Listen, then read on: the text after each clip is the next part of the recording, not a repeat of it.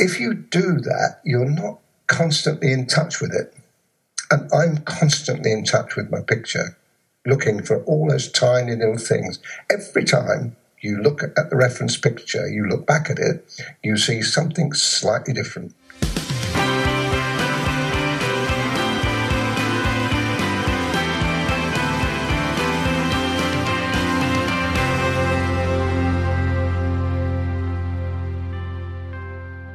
And welcome to episode 93 of Colin Bradley Artcast. I'm Stephen Bradley. And I'm Colin Bradley. Welcome everyone to another episode this week. How's it going, Dad? Uh, I'm great, Steve. Yeah, yeah. I'm uh, looking forward to my couple of days away. That's right. You're going to be, uh, well, by the time this podcast airs, you would have been away for a few days, had a little break. I'll be on my way back by then. yeah, that's right. on Friday, yeah. I may just wait for a few days. It's it's nice to get away just for a break every now and again. And in fact, I'm not going with Eileen this time. I'm going with uh, a friend, an old friend of mine. Um, he also um, uh, lost his brother a little while ago, and uh, he's been a little bit lost since then. So I said to him, right, we're off. So we're off down to the coast, the south coast. Whereabouts? A few days. Well, it's down to Brighton. We're oh, Brighton, yeah, yeah. and then we're going to do a little bit of uh, sightseeing in Brighton and uh, Hove and Worthing and Eastbourne. They're our sort of main points of call. Nice. But we'll have a lot, a lot of chat, a lot of uh, you know catching up because we're very old friends. We were friends at school, believe it or not, and that was a long time ago, Steve. and we've stayed friends and stayed in touch all these years. So it's nice to have that. Good. Oh, well, yeah, and it's good to have a good to have a little break, isn't it? I mean, you're it's it's fairly people know it's fairly non-stop for us. We work all hours of the day. yes, yes.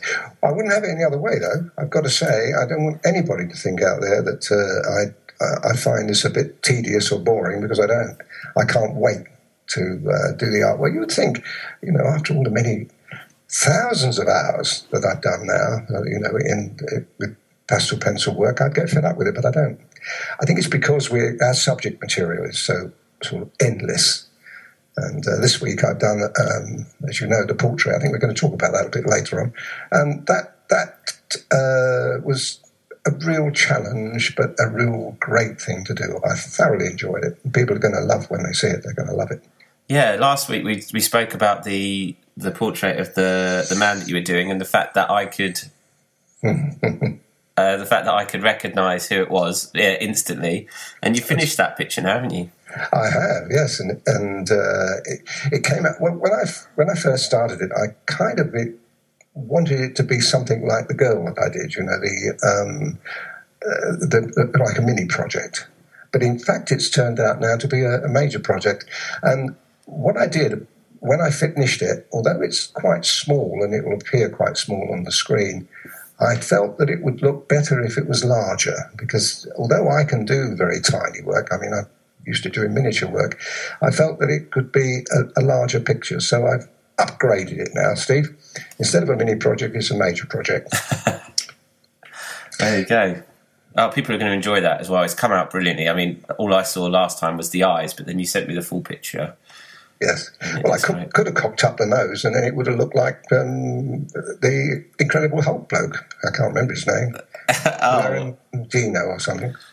Um, but so he didn't. Lou Ferrigno. I, I, did him proud. Is it Lou Ferrigno? Something like that. Lou, Steve. Lou it's a funny old name, but uh, he's yeah. got a peculiar nose. It could have been like that, couldn't it? and I don't think. Nothing against Lou Ferrigno, obviously. Uh, you'll ever see it, Steve. okay, cool. All right, so let's uh, crack on with your questions and feedback. Uh, first one here is from Dave. Hello, Colin. I was at my local art club last week and noticed a member creating a pastel background using an approximate 4 inch piece of sponge like plastic, usually used for lagging uh, small pipes. Have you tried it? And if so, what do you think? Um, well, the answer to that is no, I haven't. Uh, I wouldn't have even thought about it, but obviously someone has, some enterprising person has. Um, there's a lot of a lot of different things you could use the background. You can use sponges, although I don't think that not not actually the sponge, the um, more solid type of sponge, which I suppose is probably what the stuff is uh, that Dave's talking about. Um, something like that.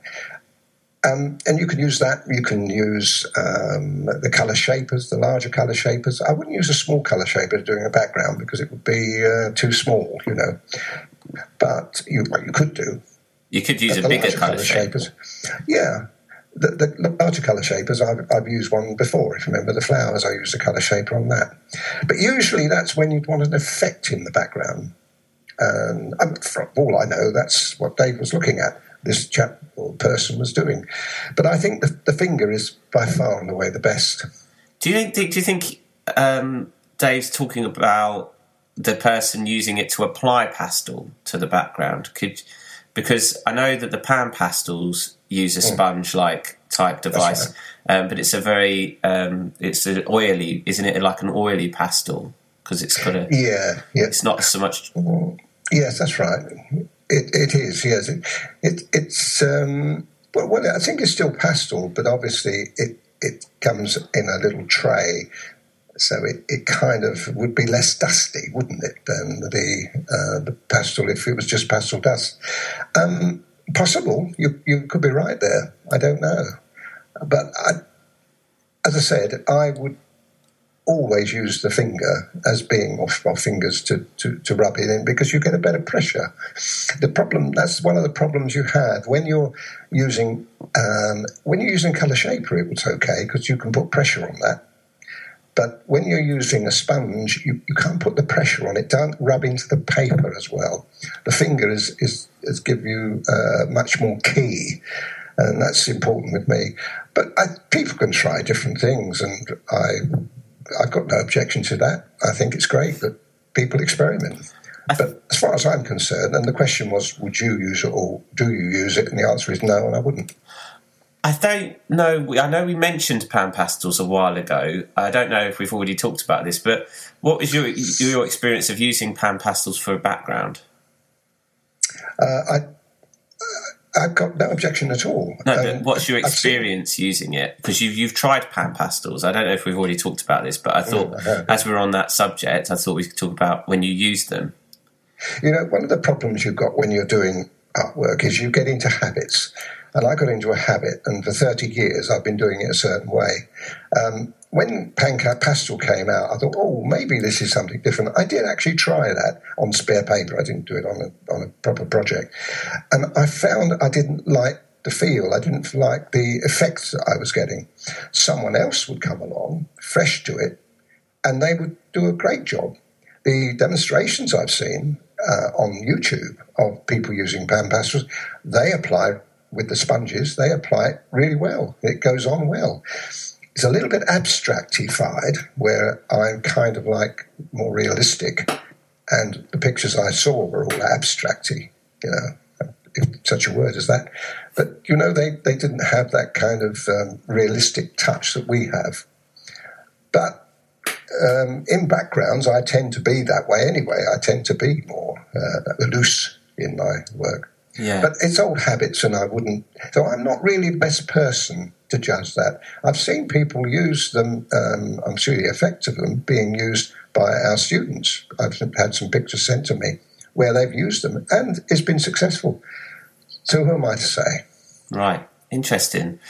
I'm just curious, just throwing it out there, because um, if anyone out there has got an experience of using pan pastels, let us know. Write into us because I'd be just interested to revisit that and see because we've got maybe more listeners than we had when we last talked about it. Um, what people's experiences are of using them, mm. or, or if anyone's used a, this kind of device that Dave's talking about. Mm. Don't don't be put off for trying something like that. I, I would, although I'm not going to do it, and there's no reason why I should do it, um, because it all whatever I do works for me. But if somebody else does it, then I think it's a great idea, and we'll put it on the uh, um, in, uh, Facebook or uh, website or whatever. If somebody does do that, and we can explain what they've done. Yeah. Okay. Thanks, Dave. That's a good question. Uh, the next one. Last week we spoke about uh, Rennie's bull mastiff dog. Oh yes, yes. And uh, the blog is uh, by the time this podcast goes out, it will be on. Uh, the the feedback will be on the blog. Uh, Rennie's replied back to you saying thank you for your feedback, and it's the little things that make a big difference. I think I need to put the photo and the painting together on a page like you do. Then it's even easier to see where improvements can be made. What's she referring to there? Is she talking about um, just comparing them side by side? Yeah, I think what I always do, and although you don't see it on the video, my reference photo, photograph or photographs, most of the time it's more than one, are very, very close to the picture. You don't see that. You see the picture, but I'm as close as I can get. If I was doing it on my own without the videoing side, and I wouldn't, I would have that picture as close, actually, on very often on the picture itself, as close as I can get. Now, the reason I do that is I constantly flick from reference picture to um, the painting that I'm doing constantly. Now, when I used to have my art class, most of the people who were doing it didn't look at their reference picture, and I keep having to remind them to do that. They, they'd have it to one side or off to or propped up, uh, which is the worst position, propped up in front of them. And they never looked. They looked every now and again. Oh, I can see. Yes, I've got to do that right. And then they spent five minutes doing it. Now, if you do that, you're not constantly in touch with it. And I'm constantly in touch with my picture, looking for all those tiny little things. Every time you look at the reference picture, you look back at it, you see something slightly different. And then you look at your picture again and you see, ah, wait a minute, I haven't got this quite right, go back. So I'm backwards and forwards, backwards and forwards, backwards and forwards. When I'm dealing with very uh, important uh, fine detail. Now, when I'm when it's more when it's backgrounds or when it's looser, like hair, for instance, could be one of those examples. When I'm doing the hair, I wouldn't look at it quite so much because then I'm concentrating on creating the effect on the paper. Okay, so I look at look at the picture, see what kind of effect I'm going to use, then I create that effect on the paper. So I wouldn't be using it. So therefore, the picture doesn't have to be quite so close, or I certainly don't have to look at it as much. But if I was doing an eye, for instance, I suppose I would look at the reference picture a hundred times during that process of doing the eyes, because I need to have constant in my mind, uh, mind's eye. I need to have that image to do it. Now, what Rennie's referring to is, I think, that kind of thing. She needs to keep the reference picture close to her. Uh, and I totally agree with that. Because you can lose touch hmm. with the with the picture. And very often too, Steve, and this is quite an important point too, and I do mention this when I do the man. When you are looking at your picture and you start your picture and you turn away from it and you carry on, you can miss something quite important. You and then you think, okay, I've done that. Now I want to do another section, and you look at the other section and you've missed a bit. You've missed something. For instance, I'll tell people this now, although You'll never see this on the original because your editing is going to be so good, Stephen. When I finished the eye, I was mentioning something. When I was doing the eye, I was mentioning the under the eyelid. I think now I said on the video, I now have to put, or I'm going to have to put the eyelashes in here. So I need to do it like this. And I explain what I do. And you know what? I forgot to do the eyelashes. I actually forgot to do them completely. Now, I fell into the same trap there. I, you could say, well, Colin, you've got an excuse for doing that because you're videoing it and you're thinking of other things, which I was. But I actually missed putting those on. It wasn't until I finished the picture and signed off on the picture, I looked back on it and thought, oh, blow. I was going to say something else there. You'd been an editing job there, Stevie. and I said, oh, blow, I forgot to put the eyelashes in and to refilm that bit afterwards. So you've got a little bit of a job there, mate. Thanks for that. but it goes in okay. I mean, I, I, I, close up and I actually put the little. It's only a little underneath. that's the kind of thing that I'm referring to that you can miss. And you could, I mean, I, I saw it because I looked back on the picture, but that's the sort of thing you could miss. Yeah. And it could be on the wall or in someone's house hanging on the wall, and you go and visit and say, Oh, uh, I've done your picture, it's on the wall, you know, I've had it all framed up, and you look and think, Oh, blimey, I didn't put the eyelashes in. You know? Yeah. So these are things that uh, would be stopped if you followed, uh, you know, my advice there, and Rennie followed her advice. Quite important. Good advice. Really good advice. Um, I'm glad I mentioned that. Actually, that's. I'm uh, glad you did too. that's a that's really up all the podcasts, isn't it? That's it. Right, we'll sign off there. I think. no, only joking. That's good. That's really good. So the next one is from another Dave, and Dave sent us uh, his picture of the pewter jug, and he's just said, "What a great project this was! I really enjoyed it. Thank you so much."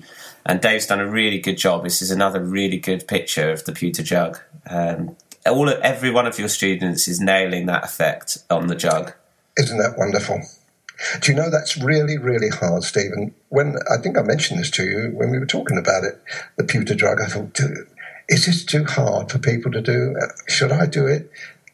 Uh, well, there you go. Proof of the pudding. Yeah, really nailing that. That's and the reflections and everything is uh, it's really good, and you can see where Dave's used sharp pencils as well, and that's mm that really shows. I think that really shows up more than you think.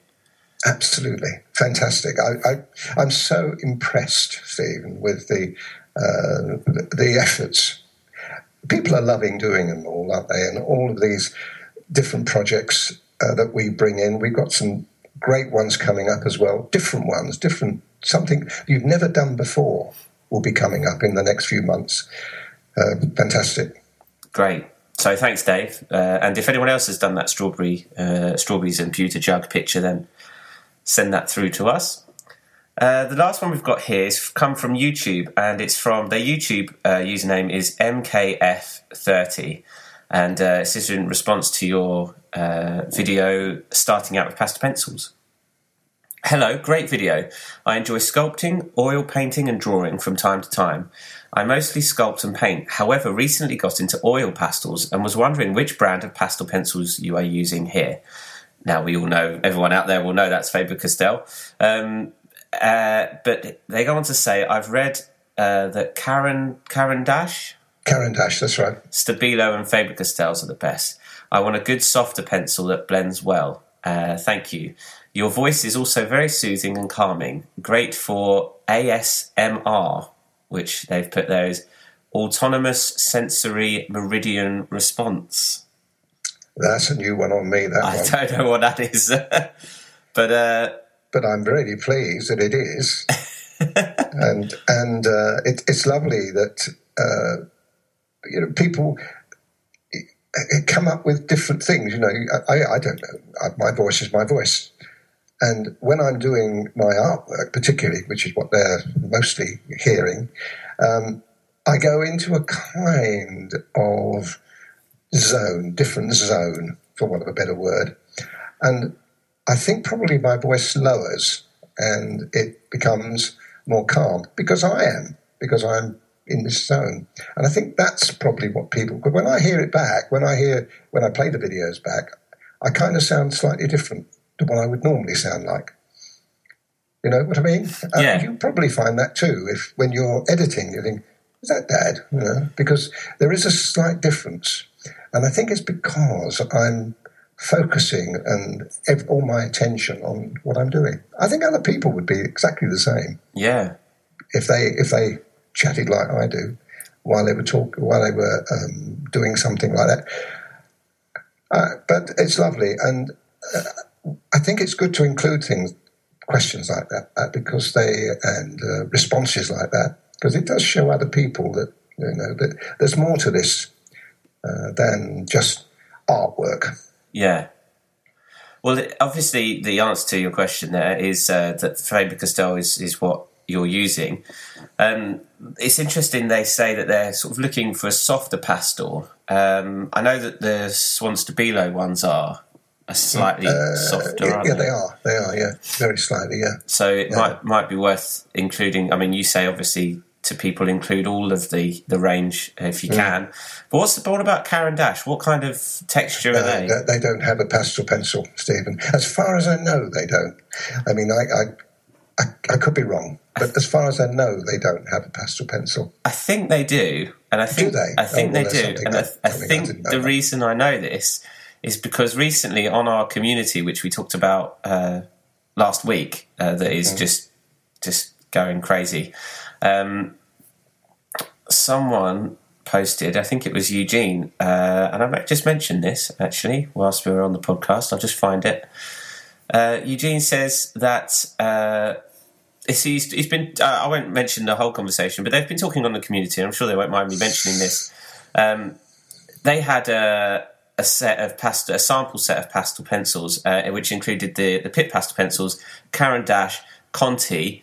I can't pronounce this. K O H I N O O R. No, never heard of that. No, Gioconda, Derwent, Stabilo, CarbOthello. Uh, that's the same thing.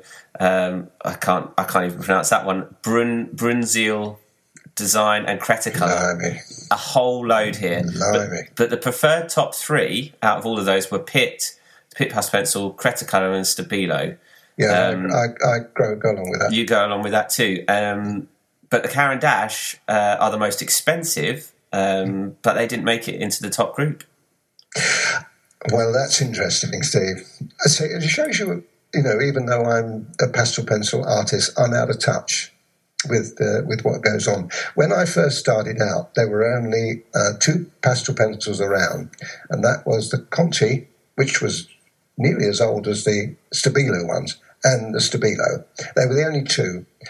Uh, so now we've got, I don't know, what is it, I, I haven't heard a lot of those brands. Uh, It just shows you, though, the popularity of pastel pencils uh, over those uh, over the years, and and we're only cooking in the last uh, thirty years, aren't we? Yeah. That, it, in fact, it'd be less than that because, as far as I know, uh, I'm just trying to think now when Faber Castell launched their Pitt, but I've got a feeling that Derwent might have launched before Pitt before Faber Castell, which means it's probably only about 25 years, 26 years, that in all of those pencils, new makes have been uh, manufactured in that time, which is quite amazing, I think. for Yeah. A pastel pencil. I think it just shows you the popularity of the pastel pencil. But what is interesting is the um, the Pitt, uh, Cretacolor, and Stabilo, and those are the three that I've always said that were the the ones. I use Stabilo, like them. They crack up a little. That's the only problem with them. Is that because they're softer? Just a bit crumblier. I, I think so. Well, you remember, I mean, I, will reinstate what was said. Uh, when I, I used uh, Stabilo for a long time and I had a few complaints about them, when they ma- manufactured the Pitt pastel pencil, the person who was instigated them and was was responsible for them being created in the first place, Siegfried Hochstein, used to work for Stabilo, and he knew the problems that Stabilo had with their CarbOthello pencil, and he made sure that the Pitt didn't have the same problem. That's how they became to be a better product. Um, right. They, it, Conté tends to scratch a little bit, so they weren't really in the running. Cretacolor came along after Pitt and after Derwent, and they probably knew how bad Derwent were at breaking up, and produced a good pencil, and they are a good pencil. I still would prefer the Stabilo, if I was being honest, to Cretacolor. So I would put it in Pitt Pastel Pencils number one, Stabilo number two, and Cretacolor number three. Interesting. And if you pick all of those three pencils and put them all together, the colour range you've got, as I said last week, is enormous. And they all work together really well. Great. Well, perhaps anyone out there could let us know what their, their thoughts are as well on that, what their rankings are, and what they prefer to use. And uh, if the, if you've used any of these other brands, I can't pronounce the names. I don't know how you pronounce them, but it really would be interesting to let us know if you've uh, what other brands you've used out there. I agree. I agree. That's been a very good subject to talk about too, Stephen. Good. Okay. Well, thank you everyone to your questions this week. If you've got a question for the show, you can uh, write into us. Go to colinbradleyart.co.uk and click the contact page at the top. And uh, by this time, by the time you're listening to this podcast, uh, members will have uh, had the wine glass tutorial, which is uh, going to be uh, well, I'll be putting up this week, but it will be there by the time you're listening to this. So uh, do give that a go and send us your pictures uh, when you've completed that, and let us know how you got on. That's a bit like the pewter jug, you know, it, it, in terms of um, did something different. Yeah, as glass, you know, when you put glass, uh, and I think I would urge people to do that, as I'd urge them to do the pewter jug. Do it anyway, even though it's hard. Do it because there's a whole new range of techniques in that. Yeah, uh, did I mention? Did I mention last week that I was going to tell you what the the animal was? You did. Well, you, you, you did, but you didn't. I, I said there was going to be an animal, but I didn't say what it was. The animal for the Christmas card. Drum roll, please. No. uh, uh, hold on. is going to be a squirrel. Wow. That's a surprise for me.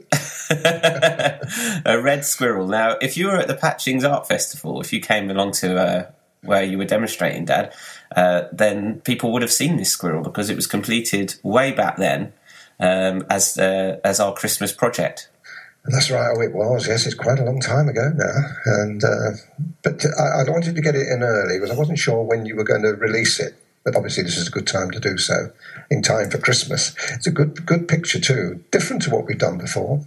Yeah, yeah, it's a really really cute picture as well. So uh, we'll be putting that picture on Facebook and expect that in the next week or two. Yes, and uh, do use it for Christmas cards.